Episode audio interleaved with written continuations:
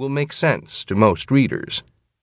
Clearly, denying African Americans access to housing subsidies that were extended to whites constitutes unfair treatment, and, if consistent, rises to the level of a serious constitutional violation.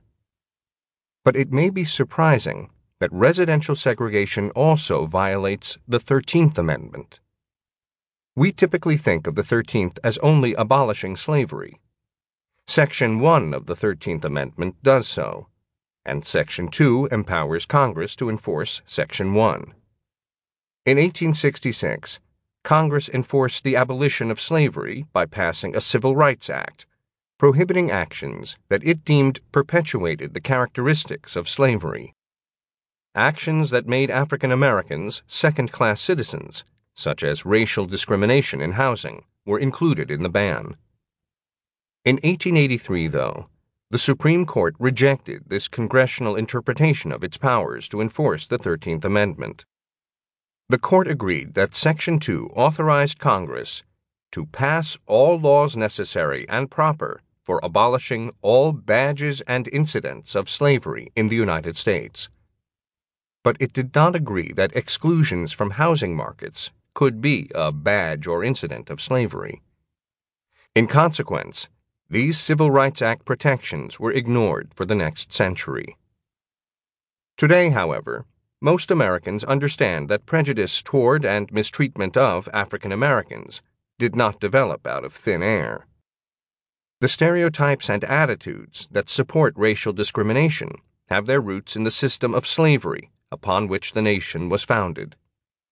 So, to most of us, it should now seem reasonable to agree that Congress was correct when it determined that prohibiting African Americans from buying or renting decent housing perpetuated second class citizenship that was a relic of slavery.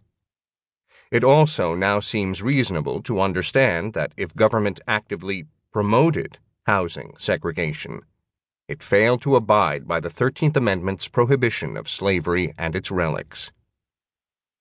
This interpretation is not far fetched. Indeed, it is similar to one that was eventually adopted by the Supreme Court in 1968 when it effectively rejected its 1883 decision. In 1965, Joseph Lee Jones and his wife, Barbara Jo Jones, sued the Alfred H. Mayer Company, a St. Louis developer, who refused to sell them a home solely because Mr. Jones was black. Three years later, the Supreme Court upheld the Joneses' claim and recognized the validity of the 1866 Civil Rights Act's declaration that housing discrimination was a residue of slave status that the 13th Amendment empowered Congress to eliminate. Yet, because of an historical accident, policymakers, the public, and even civil rights advocates have failed to pay much attention to the implications of the Jones v. Mayer decision. Two months before the Supreme Court announced its ruling, Congress adopted the Fair Housing Act, which was then signed into law by President Lyndon B. Johnson. Although the 1866 law had already determined that housing discrimination was unconstitutional, it gave the government no powers of enforcement. The Fair Housing Act provided for modest enforcement, and civil rights groups have used this law, rather than the earlier statute, to challenge housing discrimination. But when they did so, we lost sight of the fact that housing discrimination did not become unlawful in 1968. It had been so since 1866.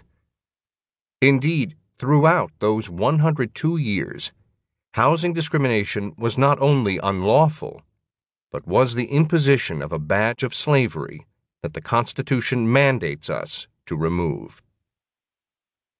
The color of law is concerned with consistent government policy that was employed in the mid 20th century to enforce residential racial segregation. There were many specific government actions that prevented African Americans and whites from living among one another, and I categorize them as unconstitutional. In doing so, I reject the widespread view that an action is not unconstitutional until the Supreme Court says so. Few Americans think that racial segregation